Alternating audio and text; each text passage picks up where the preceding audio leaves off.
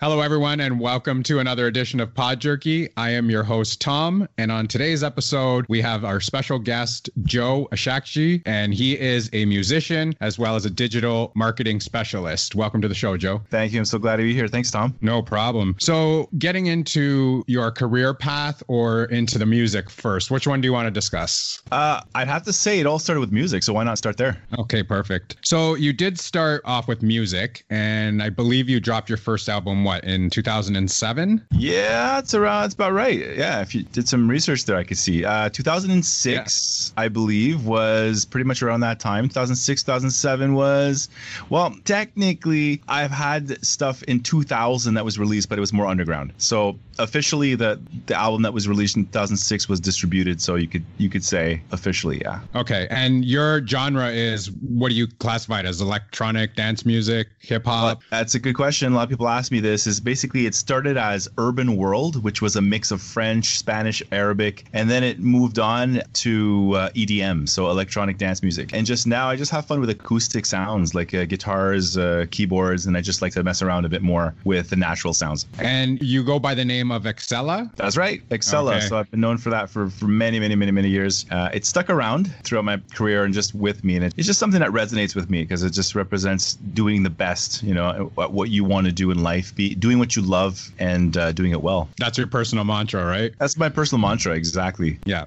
So what was the motivation to get into music? Well, I don't think you really, I think there's no, like when you get into music, it's not necessarily motivation. I think it's just something that pulls you in. And it's always been like that since the age of five. Like since I heard, uh, as you can see behind me, Michael Jackson, Billie Jean. Yeah. Uh, that was the first song that I heard on a record on a vinyl in my uncle's basement, just jamming to it. And it's like it becomes intuition. It's like the first thing that you kind of learn how to sense, if you will. So then everybody has that thing, right? So when I was younger, it was just that I would hear it, and then I, you know, it, it would just kind of compel you. And then and then further along the road, there's just been all these signals and all these signs around me that kind of like even amplified the passion even more. Like I went on family trips to like Florida in the Hard Rock Cafe and I'd watch a guitarist play a solo and it was like, wow, like this is I'm vibing this, like I want to do that. So that at that age, it's like it's something that pulls you in. And then at many many times and further down the road, even when I wanted to quit for some reason, you know, it just got me back into it. Like even in university when I when I went to pursue my studies, there was other opportunities that opened up in music and and I didn't necessarily go after them. They came they kind of like just appeared. And that's the kind of like the thing that's been constantly luring me in is that it has never never never gone away. And that's kind of like a passion I like to hold on to.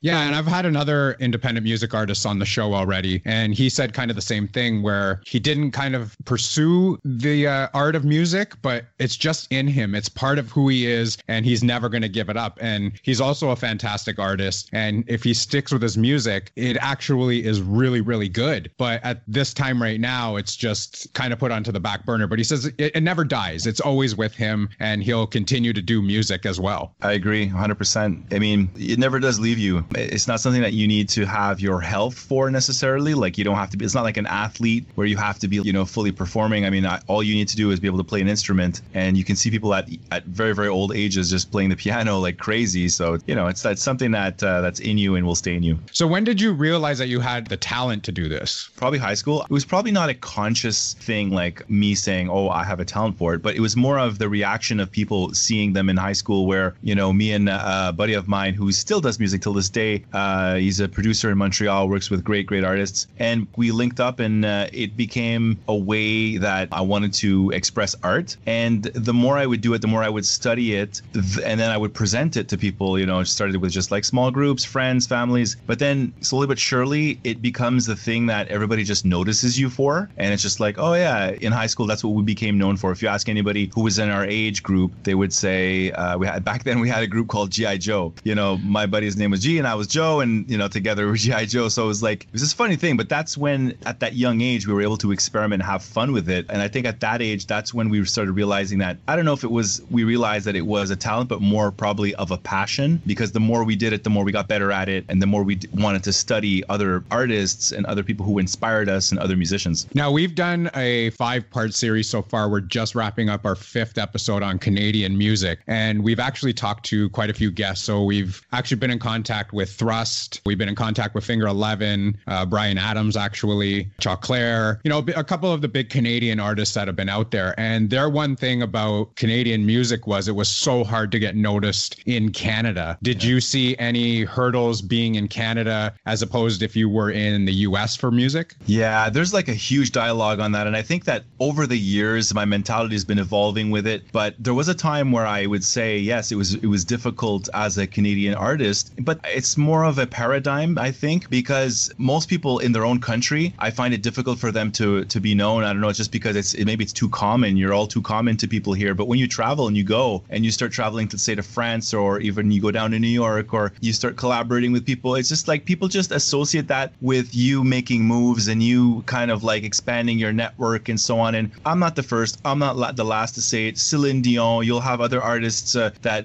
have been in our surroundings, like even in the French uh, market, like Corneille, you'll have Massari, you'll have Karl Wolf, you'll have all these artists. And a lot of them had to travel and, and go far and they went to get MTV awards in other countries and, and such things. And Celine Dion also did this. I remember uh, reading her biography and she, she got second place or first place at some European contest at a very young age. And when she came, by the time she came back to Canada, like it's like all the news reporters were waiting for her at the airport. So I mean, it's a common thing, but I think that now the consciousness, people are beginning to understand that it doesn't matter where you are in the world. You can be in Timbuktu and you could be an amazing musician or artist, and as long as you have the internet to relay that music to the world, then there's a chance that you can make it. And the proof of it is, you know, we have tons of artists that came out of Ottawa too. Like I'm in Ottawa, Canada. I lived in Montreal. I have a lot of family in Toronto as well, and we've been back and forth. But you know, there's artists that started here, and and, people who are in the industry, like friends of ours uh, that uh, eventually became managers of uh, the people like The Weeknd, or it's not far. Like Belly's from Ottawa, Massari, uh, you know, Karl Wolf's back and forth. Uh,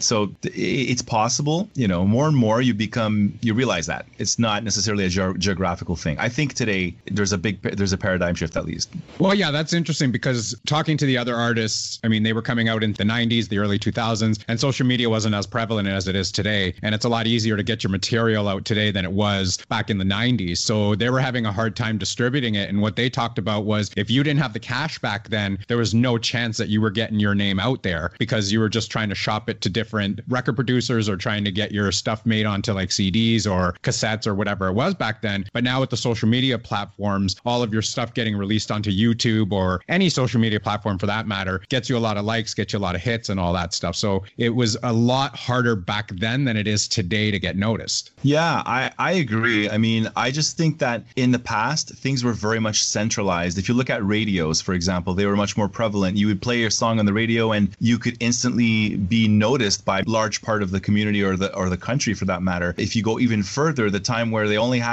one radio station for the whole country in the in the US, they would ha- they would have a vinyl and they'd play that vinyl. Whoever got on that radio station was an instant star. And uh, more and more what's been happening is that music has been I think it's just been I don't want to say diluting, but what happened when iTunes came around and when the digital world came around, it made this even playing field for all musicians, big record labels and small artists alike. And that kind of unbalanced even the larger record labels. They're like, what's going on? Like even Warner, Universal, all these, some of them went bankrupt. They stopped. Sony is not operating like they used to. They're really looking for the pulse of the independent artists now. And, uh, you know, and they want to see what they can do first on their own, directly connecting with their audience and, uh, you know, via iTunes, YouTube, social media, and, and all those platforms. And then, you know, if there's a chance, like for example, Justin Bieber got noticed on YouTube. What an incredible time when you can just play a song like, and that was not a professional video by whatsoever. It was just him sitting down and just got a lot of views.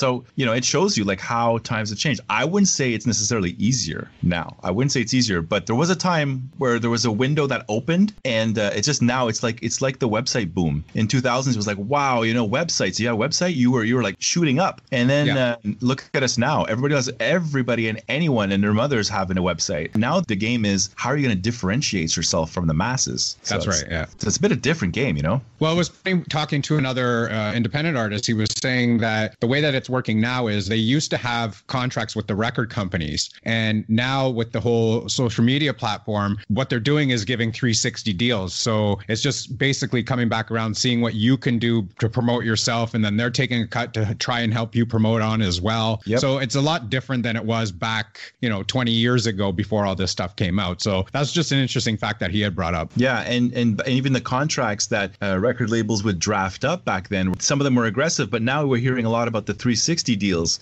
It's, it's probably probably over that right now, but 360 deals where the the record label wants everything, wants to touch all revenue streams uh, for the artist, like everything, everything, everything. So it's it's you know it's changed. I haven't I haven't been looking at uh, or comparing uh, record labels very much lately because when I released my album, it was a it was a choice. It was I remember one day I was there and uh, it was in 2006 and yeah in 2006 that's when I I actually created that record label and I remember they're sitting there with a lawyer in Montreal I don't know what in Bonaventure on like I think it was I don't know he's on there on the top level. And we went there and I met him. And and my main goal of that meeting was to know whether I should take the approach of independent artist or if I should actually prepare myself for a record label. And at that time I said no like the world's going indie. Like everybody's going independent. Everybody's go like the, the way social is going the way everything's going yeah like you'll have more budget more marketing dollars behind you if you have a record label. But again like they'll take so much and it's it's much more difficult to get that deal that you're you're looking for especially as an upcoming artist. So the independent route really really was something that uh, was really interesting at that time. And uh, but I learned the hard way because that, right after that meeting he's like okay so how do you want to settle this this uh, this meeting right now? It was $410 an hour. So I said okay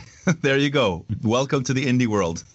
Yeah so speaking of that, your album in 2007 was called Nouvelle Autre Affaire. I'm not yeah. very French, so I don't really pronounce it that great. What's the meaning of that album? What's the title translate into? It's something around the lines of New Old Day or something like yeah, that? Yeah, exactly, exactly. You, you actually got it pretty well. Uh, Nouvelle Autrefois is just the, the second word there. So Nouvelle Autrefois is like, I never actually sat down to try to translate this in English, but it's like a new, a new past, if you will, or a new outlook on the past. So I think that was the whole concept concept of the album. It was just like in life, sometimes what you'll do is you'll you'll go through things and then you'll have memories or you'll have this kind of like feeling of oh I went through this time in my life and it was either a good memory, a bad memory, or whatever it was. But then sometime like after a couple years, you might look back and you might have a different feeling or uh, understand the situation or that life moment, let's just say, in a different way. So that's what it meant. It meant like it was a nouvelle autrefois because you can be looking behind and understand or see something new, you know, just by elevating yourself and and and you know living, you know, just just kind of evolving. Now, a lot of your music, did it come from inspirations just from life experiences, or was it more just for the fun of it? Which one was it? Because I know some artists just kind of write music, just, you know, whatever comes into their head and they just write it. They don't base it on any personal experience. How is it for you? Uh, I love that question because, like, what it is is basically it was a mix. It would always start. I think I think most artists do this as well, but you start with like some life experience and then you take it somewhere else. You take it to another. It's almost almost like you'll amplify it and let your imagination take it to extremes, if you will. So like it will start like the, the seed itself, it has to start somewhere with some kind of something, some kind of inspiration. A lot of times I would be walk, I'd like to walk around, just observe. Like I would literally spend the day in the metro, or I'd spend the day walking around uh, at night and uh, just observing everywhere. Because then when you're putting yourself in a state of just sensing, feeling, observing, looking around, that's when I think a lot of my best work actually came about as as well. Sometimes I'll dig a little, I would dig a little bit deeper and I'd think about something that I just wanted to kind of like put out there based on experience. And a lot of artists will do that. It's just an outlet. It's an outlet way to say and express uh, either hard times, good times, fun times, anything. But in general, I think it's it's the mix of the two, which is really just like real life experience. But then there's a part of it that I just want to you want to use your imagination. You want to take the listeners somewhere else. And then more and more as I went on, there's a couple of other songs in the album like you'll hear. Um, and these are old. This is old old music, by the way. But you know, since we're talking about it, we're talking about career path. It's fun to kind of look back and just talk about yep. these things because today is the music that I would do would be completely different. Well, you know what? Never, not completely different. You can't, you can't deny completely your past. It is part of you. My, my, my point was, I was more and more, I was having fun with it, and I was just like, you know, one of the songs that became a single, "J'aime Jamais," was a song that was written in like maybe an hour. You know, whereas okay. I would normally spend times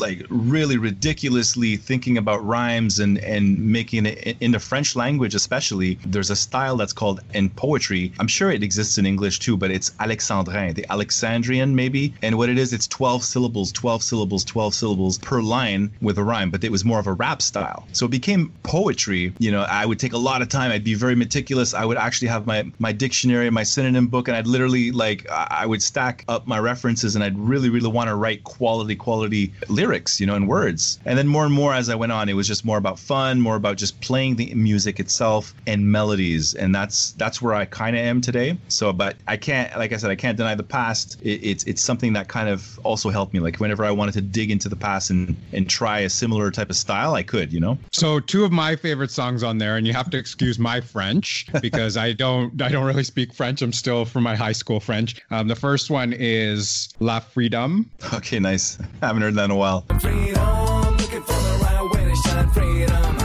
And I think I found mine. Je suis responsable de ma vie et tu es de la tienne. La planète que je cherche n'est pas dans le système. J'attends pas que devienne un. Lance tous les axes, une pacte culture destination. Mais la question se pose pourquoi a-t-il visé ma maison? Hein, L'heure de ma jeunesse, vous connaissez déjà l'histoire. Le passé est en arrière, c'est en un futur qu'il faut croire. Mais croire en quoi? Si nous voulons coexister? La présence de la fierté rend difficile l'action d'échanger. M'évader pour contempler sur les événements de ma vie. Près de la cathédrale, j'ai fragmenté en deux ma biographie sur la pierre tombale de ma grand-mère lorsqu'elle est décédée. J'ai retrouvé mon crayon sa mémoire et j'ai touché le passé. Ce que j'ai cru, personne ne vu. Ce que j'ai vu, personne ne cru. Tellement que la scène m'est apparue. Le suis une fois de plus. Je visais le monde entier sans exagérer comme certains me connaissent. Donnez-moi la chance de réaliser ma promesse. That song, like it has a really good flow to it, a really good beat to it. Uh, what's that song about? Wow, that's a good one. Um, I think that was that's the, that's the freedom that everybody wants. I'm just trying to remember like some of the words in it because Yeah, my French isn't good, so I don't understand it, right? So Yeah, I mean, the, the I think the chorus was a bit in English, so you had some words like I think it was freedom when you know your life is on the line. Freedom, you gotta you gotta. Anyway, it was more about so it's about freedom of the moment, freedom of your time. Like everybody, it's just the freedom that everybody seeks, whether it be financial freedom, whether it be freedom from you know your daily uh, nine to five, or or just the country that you live in and the rules that you have to abide by, or just even the um, being uh, there's a word and I can't remember, but just in society when society just kind of like closes in on you. For example, the the Black Lives Matter thing that happened. It's another example of it. So it's meant to be a song that people can relate to, that and people can interpret in their own way. Because freedom to everyone is different. So what it would be for you and what it would be for for your neighbor would be a completely different uh, interpretation. yeah, and the, the other one that I wanted to play a little clip of and discuss was El Pleur dehors. Dehors. Oh, yeah. I can't say that properly as well. Oh yeah, dehors. So Entre la tranquillité que la noire soit réfléchie. Et pense le temps que j'ai passé dans le métro de la vie. Une conscience sans connaissance, obscurcie par l'ignorance. Mais non pas par l'intelligence et non pas plus par des substances. Avec les types les pieds, je vois que le la vie brisée. J'aurais bien aimé la connaître, mais certaines choses sont pas. J'ai su reconnaître sur l'intérêt, mais je n'ai pas manqué mon arrêt. Maintenant je l'écris, mais sans regret, car le studio est à mon accès. La planète ne cessera jamais de tourner. Pour chaque aventure, une nouvelle journée. Feu de l'étoile vient de se créer, le passé hebdomadaire SVP. Comme un violoniste d'un orchestre. Elle veut pleurer, mais 902e força. Expériencer dans la vie pour savoir qu'il faut danser. Elle s'était lancée, sans peur de leur pensée. Et maintenant, c'est leur choix, leur choix. Embarque dans la vie reçoive. So in French, you could say il pleut dehors, which means it's raining outside. So instead of saying that, I flipped it and said elle. I instead of il, il is for a man, elle is for a woman. she- so I, she, I yeah. switched it to she. Instead of rain, she cries outside. Yeah. That was that. That one. That song is pretty. It's pretty interesting. I think there's three pretty intense verses. Each one was a moment captured in real life of experience in real life. Uh, Like there's, I could, I could me- remember vividly walking down, you know, at night and uh, crossing paths with uh, this girl, for example, where she was wearing a hat and then turning around and she disappeared. But then there was a man sitting on a park bench and uh, reading his newspaper. And then I kind of transported myself to a time when I was in this conference where there was these famous authors that were giving speeches, and I kind of jumped from memory to memory. And then one of the verses actually talk about my experience in the metro of the metros of Montreal. So that that one was interesting. That's me carrying a notebook and going around, roaming around, and literally just writing ideas down everywhere that I went. And just the melody itself, and and the rhymes, and the way the song came together with the guitar and and the beat. It was a fun song, and I think that uh, yeah, till this day, I'll I think I'll uh, I can appreciate that moment. We're going to take a quick break to help out another podcast. Every 73 seconds, someone is sexually assaulted in the United States. We are here to tell you you are not alone. Blackbird, an advocacy podcast, tells the stories of victims and survivors of true crime with a focus on the support these survivors need. We provide information for those who have endured trauma and for those who love someone who has. Tune in every Sunday on Apple Podcasts, Spotify, or wherever you listen to podcasts to hear these stories of hope, survival, and empowerment. No one should go through this alone. We believe you. That was Sarah from Blackbird, an advocacy podcast. Make sure to tune in and hit that subscribe button. Now, in 2016, and I still remember this day actually very clearly, our neighbor and one of our best friends and your cousins, uh, you actually featured their kids in a music video. Oh, wow. Want to talk about that one? Oh yeah, that one was great. I think to I think that's gonna be forever a song that I'm. Oh my god, if you only knew what went into that song, like. But th- that song itself is such a great representation of everything that I am, pretty much, and the people who surround me. So I don't know how to explain this, like where to start. That song was filmed in three cities: Ottawa, Montreal, and Toronto. So many things happened in, in the background while we were filming this. We put things together. The whole okay, so the song is called "From Here." The curse was once a fallen path. Dust to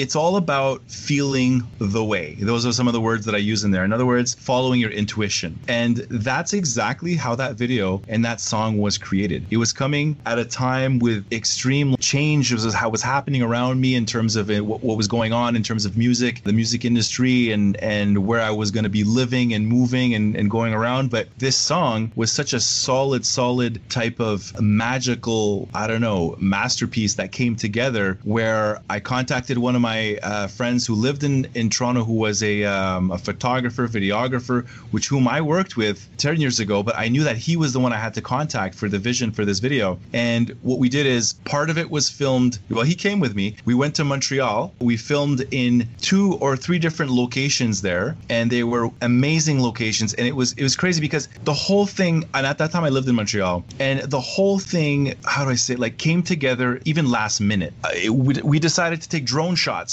the day before.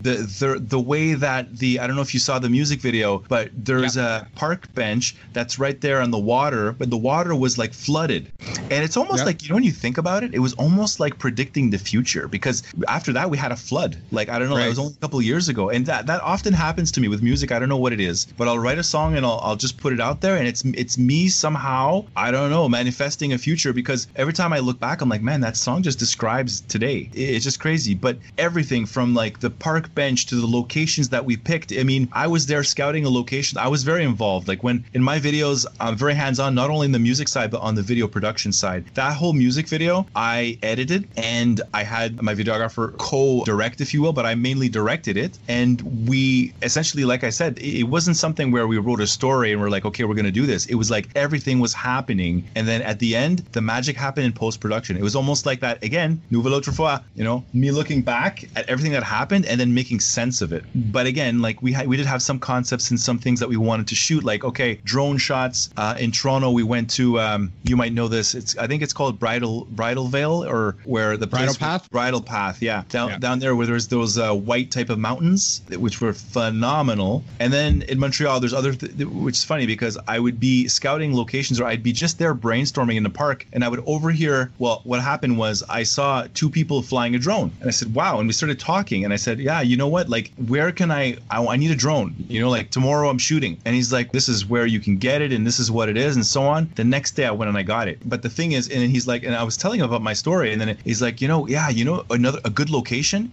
you'd have to go here, and it was this old type of, I don't want to say bomb shelter, but in Montreal there's a place where it used to be a war type of, uh, I don't even know what they call it anymore. It was called uh, something de Howard. Um, if I ever find it, I'll, I'll try to, to send it your way. But you'll go there and you'll see this old war type of bomb shelters type of army place there. And then what happened is it got transformed into this huge artistic place where people would go and do graffitis on the wall and, and it would be all transformed into like big, huge peace signs and rocks. And uh, it was just the complete opposite. So I would have never known what that about that location if I had not just at the day before spoke with somebody along the way. And and you know, like somebody who works in in uh, who does video or you know or photography or anything, they really need a strict schedule. You know, we're going to shoot stuff. But him, that him in particular, there was this magic thing where he understood that if we left a little bit of flexibility, magic could happen. And that's essentially what happened. Like I can't, I could probably go on, but in, in a nutshell, that was pretty much the experience of that clip. And the beautiful part about it is that I had my my two little nieces in there, or my my my cousin's uh,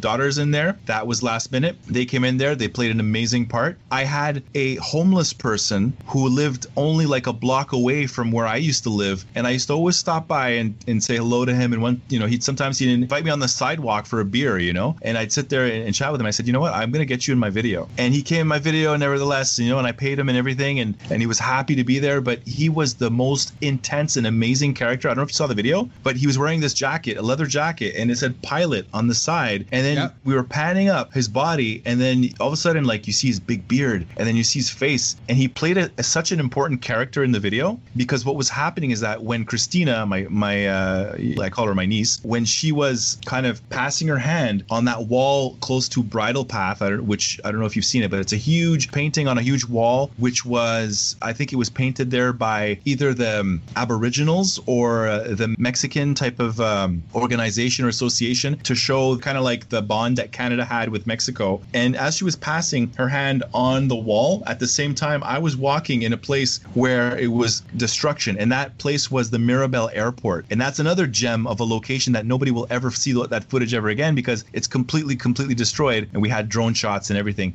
But it, like I said, like that's what I mean when I say it all came together. In the end, it was really much the best representation of who I am in a video, and I think I'll forever be proud of that. And there was uh, hours and hours put into it, basically. Well, that was uh, what I was going to ask next. How long does it usually take to make a video? so I mean, uh, it depends, right? Like, cause now I've been doing videos for ten years. I do them for clients. I currently work in digital marketing. So we, right now, actually, at this very moment, I'm working with artists to help them in their careers with uh, with the company that I'm with in digital marketing. A lot of times, you know, creating video, a lot of it depends on the vision and how creative you are required to be. If it's my own vision, it might be a little easier, but I might also be a little bit more pickier. But a lot of times, if a client or an artist comes in and says, "I want this," and you give them this, it can take it can take an hour, two hours, three hours. But a music video like this, especially when it involves like it's a different type of production. Anybody who does music videos will tell you this is that it takes a lot longer than you think, especially because there are parts that you know you have the artist interpreting the song during the video, so you have to kind of match the words with the with the, the mouth, and sometimes the camera is too far, and and sometimes it's not on tempo, and then you know, and it has to be artistic and all that. So from the video from here, it actually took a good two months or something, even after uh, we filmed everything. Filming is like it'll take you two, three days, four days. That's that's, and I'm not gonna. The I'm editing not, is the tough part. Yeah, it's a tough part. I'm not gonna say I'm not going to devalue the part where you actually shoot the video because it takes an extreme amount amount of resources. even the fact that I went, uh, I, that's the other thing behind the scenes is that I had dr- I had drove all the way down to to Toronto for this video in my car, and my car broke down in Toronto, so I couldn't even I couldn't oh, wow. even go back. So I mean, all this thing, all this was happening in the same week, in the same three days that I had to shoot this video. But I, it was that's what I'm saying. It was just such a I don't know how to explain it. It was like a you know when they say like you you got to put pressure on the diamond. Well, that's what it was. Yeah, yeah. I know like all too much about editing, and I, I don't know about the video editing portion of it. But now that we're into the podcast thing, you know, you record an episode, and that's the easy part. The hard part of it is is going back and editing it. And we just did a live show on Monday night with a couple from Texas, and it was fantastic. We had so much fun. It was about a three hour show, and we had a bunch of people that came into the room and listened to the podcast. But now we want to put it up as an actual episode for those who haven't heard it. And I've worked on this thing for three straight days just to edit the audio portion of it. Yeah. So I mean, it's not even a video yeah. that I have to match anything to, but you know, you want to get out that hissing in the background and you want to get out the a lot of the ums and a lot of the, you know, kind of when your mouth gets dry, you make that that kind of clicking sound with your mouth and stuff like yeah. that. So, you know, you kind of want to edit all of that out because you go through and you listen to a lot of uh, different audio from podcasts to to music and if it's not professionally done, yep. you know, you kind of get tuned off from listening to it, That's right? right. And I want our product to sound good whereas I listen to other podcasts and and no knock against them. That's that's their choice if they want to edit it or not or whatever yep. they want to do with it. But I I can't listen to it that way because we became perfectionists now with all this editing. Yeah. And that's the toughest part of it. So I can I feel your pain not as much as you have to go through, but for us just to edit the audio, we know it's a it's a bugger. Yeah. But for video it must be 10 times harder, even more. A hundred percent. I wouldn't say necessarily 10 times. I mean, there's just it's just what it does, it, it adds a dimension. It adds another dimension. It's kind of like you could probably if you were you were to learn the skill, you'd probably be able to do it yourself as well. But what it does is now you're synchronizing uh, audio, video, visuals, and it's it's a whole different sensation when you're going through it. Like audio podcasts is just that people could be listening to this in the car. They could be listening to this right. uh, in their earphones, which more and more people, it was surprisingly enough, people are, are actually leaning more towards the podcast because of the, sorry, there's like a fly here. I'm trying to get rid of for the past second. Okay.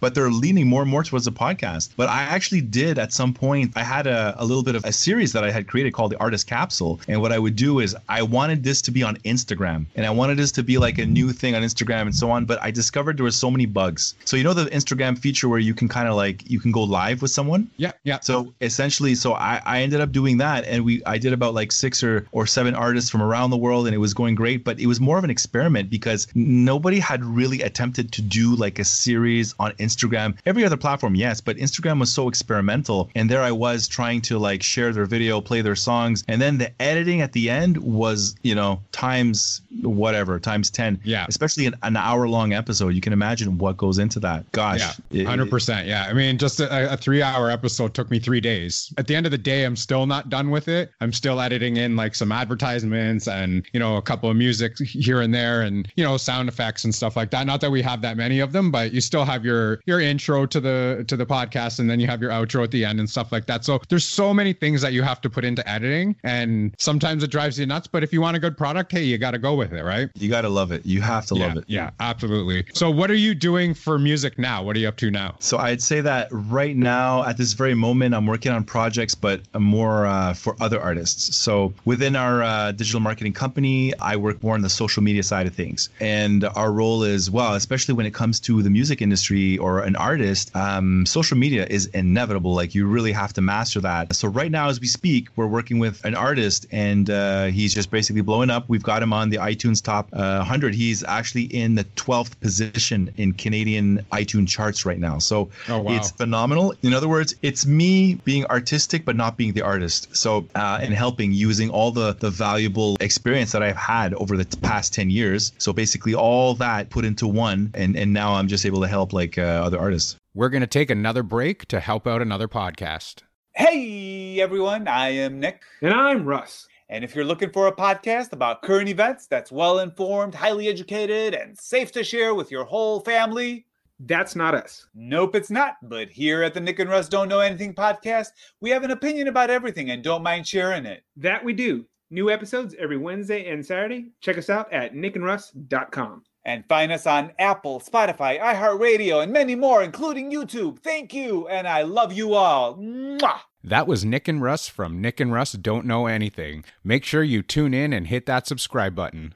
So going into what you're doing for your career now, you're doing the digital marketing aspect of it and you're helping out with, I guess, different music artists to promote their stuff on social media. Yeah. We have this conversation amongst ourselves in our in these podcast group and everybody talks about SEO optimization. Everybody talks about proper hashtags. Everyone talks about different ways to try and get your product out there. Yeah. What is your suggestion as to try to hit the market, I guess, as hard as possible, the easiest way possible? And I know nothing is easy, but at the same time, how do you get your name out there properly? Yeah, for sure. Yeah, for sure. So I mean, there's a difference, right? If you're an artist, it's going to be way different than if you're a local business, and uh, if or if you're a personality, a public personality. So a lot of times, what it is, it's just it's understanding the platforms first of all, and understanding what's popping and what's coming up. Like TikTok right now is is caught the whole social media by storm. Essentially, social media at the very base is is a, it's an animal on its own, and it has an algorithm. So and it's changing. Like Like Instagram isn't what it used to be. Facebook isn't what it used to be. TikTok just came out of nowhere. Snapchat is still around, you know. Um, stories is becoming something that's really, really common. And you as an artist or you as an entrepreneur or you as a as a podcaster got to figure this thing out. Like, okay, where like where, where am I going to put this content? How am I going to get eyeballs on it? So, I mean, it really depends. It depends. If you're a dentist, maybe you don't need to be on, uh, I don't know, like TikTok. But at the same Right. time, you're limiting yourself because now more and more, I'm discovering that actually there are a lot of dentists on TikTok.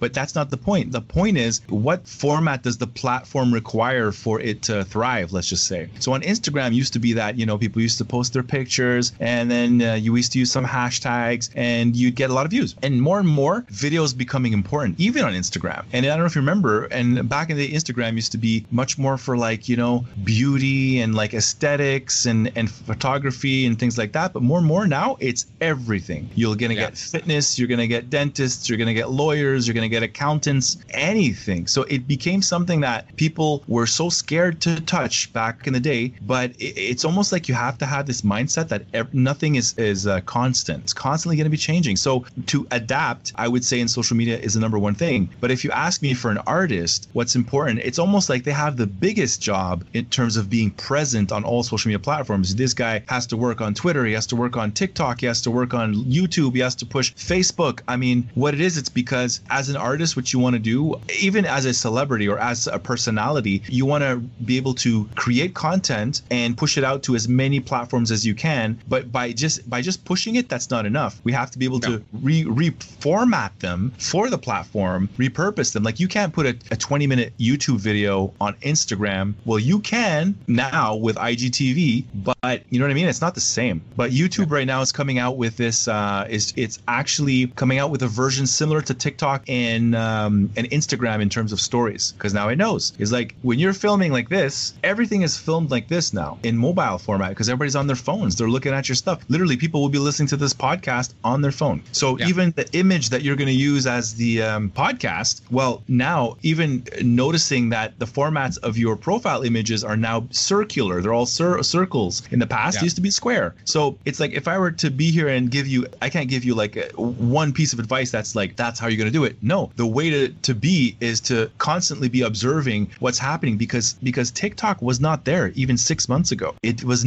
nowhere on the planet, and now it's just completely blown up. It's created influencers out of people who would never imagine themselves being influencers. So, and then here you have uh, another category of people who are working so hard to get their content out, like you and I, or, or whoever, are trying to format it in a great way and edit it in a way where it's the quality's great, perfect, and then yet you have these other people who are just there with their phones and they're doing this, and boom, it got a million views. So Yeah. you, you got to understand the game. You got to understand what's going on because it's not all about talent, but it's more about format and finding finding the perfect fit. So that's what I would say in a nutshell. So for me, I find like working with these groups that I'm in on Facebook or on Instagram, it's building actual connections with people. Sure, your product has to be put out there, but without building these connections, nobody's ever going to see or hear your stuff. Nobody's going to be able to tune into you. So I try to connect with a lot of people in these groups. I try to do a lot of collaborations with some of these people. And that's the way you're going to get your views out there. Right now, belonging to these groups has gotten us quite a few listeners, and which is a good thing. But I mean, it's not the be all end all for us to actually get our podcasts out there, but it helps. And that's why we're saying like we didn't know the exact formula. There's no, well, you're never going to know the exact formula for getting your podcast out there, whatever product you're trying to promote. Um, but like you said, you know, you have on YouTube, you have these little kids that are going on there and playing with these little dolls, and they're getting 20 million views on this channel. And I'm and we're sitting there going like, okay, we're working so hard at this, and all they're doing is playing with little toys. Like maybe that's something we need to do: start playing with little toys on the on the internet, and we'll get noticed, right? Yeah, but I will say Yeah. this, Tom. I will say what you just said there is probably the most important thing out of everything. And I don't know why I didn't say it in the beginning, but it's I think I agree with you a hundred percent, and which is connection. Now, how you connect, that's your problem. Like you got to figure it out. Like TikTok might be the way you connect. In TikTok, the format, like you'll see, like the people who come from Instagram and go to TikTok, you'll notice they have like they have to change. The people who came from Vine, remember back when they used to be Vine, and then Musically, Yep. and then all, all those, even Viners, even YouTubers are coming to like Superwoman. She's from Toronto. She's uh, Lilly, you know the uh, the YouTuber. She, she she she just only now joined TikTok, and but now she's like, oh well, yes, I can't ignore it. Like you have Jason Derulo, you have all the artists, you have Van Damme, you have like you know what I mean, like everybody and and their mamas are on TikTok right now. But the thing is, you have to know how to use it. You can't come with the mentality of YouTube. If you come with a YouTube mentality on TikTok or a, even a podcast mentality, nobody's gonna listen. It's not about that. It's about 15 second clips. It's about punchlines. It's about it's almost like Vine, but it's like trend stacking the past. You're stacking trends, video plus hashtags plus sound bites. Now we we didn't have that before. Now you can you can No. get popular by a sound. So it's crazy. Like to like when you start understanding it, it's it the, the most important thing is to connect, yes, and to adapt. Those two things, then you're unstoppable. Well, using TikTok, if you're if you're talking about that, you would more use it probably just to kind of do something funny or do something just to promote your podcast. You're not throwing your podcast down there. You're saying it's like a 15 second video, so you're just wanting to promote it on there, and that's pretty much it. And then try to drive your subscribers over to your channels uh, Yeah. for your podcast or to your YouTube channel or whatever it is that you you advertise or you put your podcast out onto. A a hundred percent. And you know, Gary Vee says this, and I follow a lot of these these uh, people in social media because they're geniuses. And and he says this. He says we have to stop putting our I don't know what to call this. Like let's just say you have a series or you have a, a, a title for your series or your podcast or, or or whatever. We have to start putting we have to stop putting that on the pedestal. And you know what we have to we have to do? We have to put the content on the pedestal. So that one piece of content, a 15 second thing, that's the most important thing right now. It's not so much the whole like global. You know, this is Joe and he's on uh, the the Today Show and blah blah blah. That nobody cares about that. They care about that one piece of content that's 15 seconds that that can that essentially connects with them in that that moment. If you can do that, and you you'll end up connecting with millions, and then later on they're all going to be funneled and transferred to your Instagram, YouTube, or other channels just because of that piece of content. So it's like it's the content. It's it's it's those pieces, those 15 seconds, those five seconds here and there. It's not so much the one hours and two hours, you know what I mean? That you and I Yeah. work so hard for. It, it really is just those spurts. So maybe what you do is you go, you create a TikTok channel and you just give like the highlights of an interview or so on. I see so many people doing this or just giving tips. TikTok now is becoming an area where people can learn. Like I don't know if you could see this. Basically, let me just show you. Like if you look at, so if you if you see the TikTok, like at the top right corner now, there's a light bulb. Yeah. There's a light bulb. You click on that and it says learn on TikTok. So now all the all Oh, of a oh, sudden now it's becoming educational. But the thing is, everything starts with entertainment, and then when you add e- education to it, it's like edutainment. So it's Yeah. like you know what I mean. Like it's so just be observant and know those things. But again, it doesn't take away from your your meta strategy. But it's just like those bits and pieces. Those are the things that can can make the real difference for you. It's like So I had an interesting conversation with another podcaster that started at the same time I did, and he he kind of posted something that said he reached his first episode uh, that had a thousand listens for just that one episode. And I was like, hey, like how how did you do that so quickly? And he said the trick is is to get guests on your show because they help promote your show on their social media channels. Sure. So there's another, I guess, avenue that you can take in terms of getting the Cross-promotion. listens out and getting it out, right? cross promoting yeah i mean that's since the beginning of time i mean that's that's always been the case i mean people just having conversations cross promoting each other i mean even the biggest youtubers the biggest influencers they all do it they know the power of what it is to create content in collaboration with others because all of a sudden first of all you bring out themes and and, and topics that you couldn't necessarily just think of on your own but then at the same time you're introducing you to a new audience so Yeah, awesome. So, is there anything else that you want to mention about your career path right now? Well, it's basically ongoing. Music is still a big, big, big part of the uh, of the objective here. It's not. It's far from long gone. It's it's kind of nice because you come back full circle and you end up working with artists like these that are, are actually hitting like charts and doing amazing things. It's definitely my goal is to kind of come full circle and get back into music and re- and release something pretty soon. And where can people find your music right now? Well, I'd say the best thing to do is to follow me as a person because whatever I do, the music will follow. So uh, if you just check out like XLA Music on uh, Instagram or Facebook, those are probably the two main, main best places that you could find me. Whatever I'll be doing, I may be doing a little bit of music.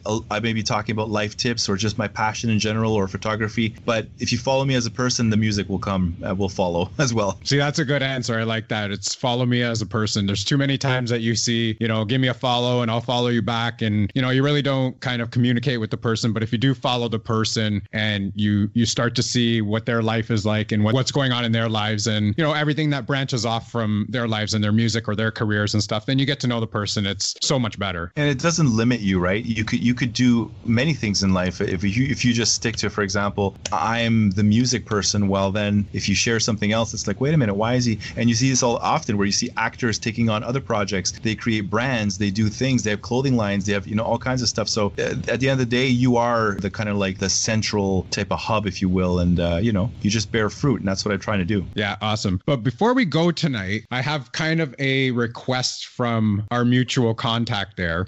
and he said that he wants you to explain a late night trip to a Chinese restaurant in Montreal. so he told me that you need to explain this on on the show. Wow. Okay. That's that's that's a pretty deep one. Okay, John, my cousin, came to visit in in Montreal, and uh, we said, let's go, let's meet up and have dinner at a Chinese restaurant, a Chinese buffet downtown, kind of like in the Chinatown of Montreal. And on, so on my way there, basically, I'll just get to the end of the story. I surprised him, and I was supposed to show up alone, but I showed up with a guest, and the guest was somebody who I had, I had met along the way, and she was singing in the metros, and she was homeless, and uh, she was just singing with a uh, opera style, and I was just I stopped and I'm like, and of course Joe, you know, or AKA Excella, being the artist or style, like just observing life as I normally do. I just stopped and I wanted to observe, and then I even questioned, and that's how I normally get inspiration. But in that moment, I was like, wow, like what are you doing singing in the metro and this and that? And she was like all of a sudden very defensive and so on, and I, she obviously needed, you know, to survive at that moment and needed um, help financially. So I'm like, yeah, like I just ended up giving her five dollars, and I started talking to her. She just was shocked a little bit because I had stopped and paid attention to her, kind of, and then we started walking together in the metro. And by the time I knew it, before I knew it, we were we're walking, and I'm like, you know what? Why don't you just join me and we'll go to dinner? And I'm, I'm on my way to my uh, to visit to see my cousin, and she, you know, we'll have dinner all of us together. And she goes, she says, you don't mind? And I said, and, and you know, so we all went. But along the way, I had this incredible conversation with her, and she was like telling me about how the hardships that she's been going through, and like how her dad was drugging her, and basically she and how she ended up there. And she was extremely, she was educated and but just somehow ended up on the streets. So it just became this story of like, don't judge a book by its cover. So when I ended up showing up there at the restaurant, John was there. We basically um, introduced her to him, and he didn't know what was going on. He was like, he was like, okay, it's your friend, whatever, okay. So we sat down, and then she started more and more, and we we started talking. By the end of it, John was like, what? Like she's extremely intellectual. I don't get it. And then I explained to him later on because during that time it wasn't like the time or place, but afterwards she was so thankful for that, and I had walked her back after John left. I'd walked her back to the another metro station, I guess, and uh, and she said, listen, I want to thank you. I want to uh, to give you something. And uh, she pulled out of her garbage bag uh, an album, and I don't know if I have it here. Will I? Do I? It says, you know, if I did, that would be magical. I actually don't, but it's a, basically it's um, a CD, okay, and it was Alan Jackson CD from a garbage bag that she had pulled. That's all her belongings were in there, and she wanted to thank me with that. And that it basically said the album name was "Here in the Real World," and that just like hit me like a ton of bricks. I was like, wow, because I believe things happen for a reason. And um, she signed it on the inside, and she signed it Copper Rose, and that was her name. And she has an artist name, I guess. She was like a kind of like a poet. So, and then she wanted to keep in touch, so I gave her my my contacts. A month later, I think it was Christmas. I get a letter, long letter, two, three page letter, handwritten, and her basically saying, like, thank you so much. I did not believe in humanity anymore until you and did this and then, and, and she basically just thanked me so much. And she basically also kind of like used it as an outlet, but it was incredible. Like a handwritten letter, three pages, and then followed up by a Christmas card. So it's just incredible, like that, that type of, and that's, that's one of a couple of situations that I've been in like that, where people would be like, whoa, whoa, what are you doing? Like you're kind of like, you know, you're crossing the line here, or you're doing whatever, but it, it just shows you like w- what happens when you really, really have that human connection, you know, and, and that was an amazing, amazing experience for me and life lesson to be, to be honest. And I think that's what it comes back to is the human connection part of it. So much that we're wrapped up on the internet and social media, and there's not enough human connection, and we don't make those connections outside of our homes or just our, our group of friends or, or kind of our social circles. And I think it's very important that you make these kind of connections. I mean, we used to work with a homeless uh, mission, and we used to talk to a lot of the people that were out in the shelters and stuff like that. And it's just the stories that you hear are just heartbreaking and they're inspirational and all that kind of stuff. And it just it, it amazes me. So John actually told me that he wanted me to ask you about this story and that There you should go, be John. telling it online. That So- one's for you, John. But uh, on on that topic too, Tom, what was important, what you said is that a lot of people forget this, but on social media, you might have something like five likes or ten likes on a post or this this or that. But in your mind, you should be thinking if these five or 10 people walked into your house, you'd have a full house. Like that, that's how we should be looking at it. Like people be like, oh, I only got 10 views. That's 10 people that viewed Yeah. it. So I mean, you mean like wh- that's, that's, I think that's when you look at it that way, now you're starting to understand what it means to connect because Yeah. every person who's listening to your podcast right now and who is uh, liking it or, or commenting on it, it may not be a million. It may eventually get to a million. But the whole point is, I think if we make that contact one on one with each of them and appreciate the ones who are listening at this time, it's going to be a lot easier to scale later because it, that's all. It's all. That's how it's going to be built. Absolutely. Okay, so we're going to probably wrap this up unless there's anything else you have to say. No, I'm good, Tom. Thanks very much Yeah. for having me. It was real, real Yeah. great. Oh, no. Thanks for coming on the show. Okay, so we're going to wrap up this episode. We want to thank Joe for coming on the show today. If there are any other social media links that you want to kind of just give out right now, here's your chance. XLA Music, basically everywhere on on Facebook, uh, Instagram, everywhere else. Perfect. And we're going to post those in the show notes and we're actually posting it on our website as well. So, again, we're going to thank Joe for coming on the show. And as always, stay safe, be kind to each other, and we'll see you later. Here we go now.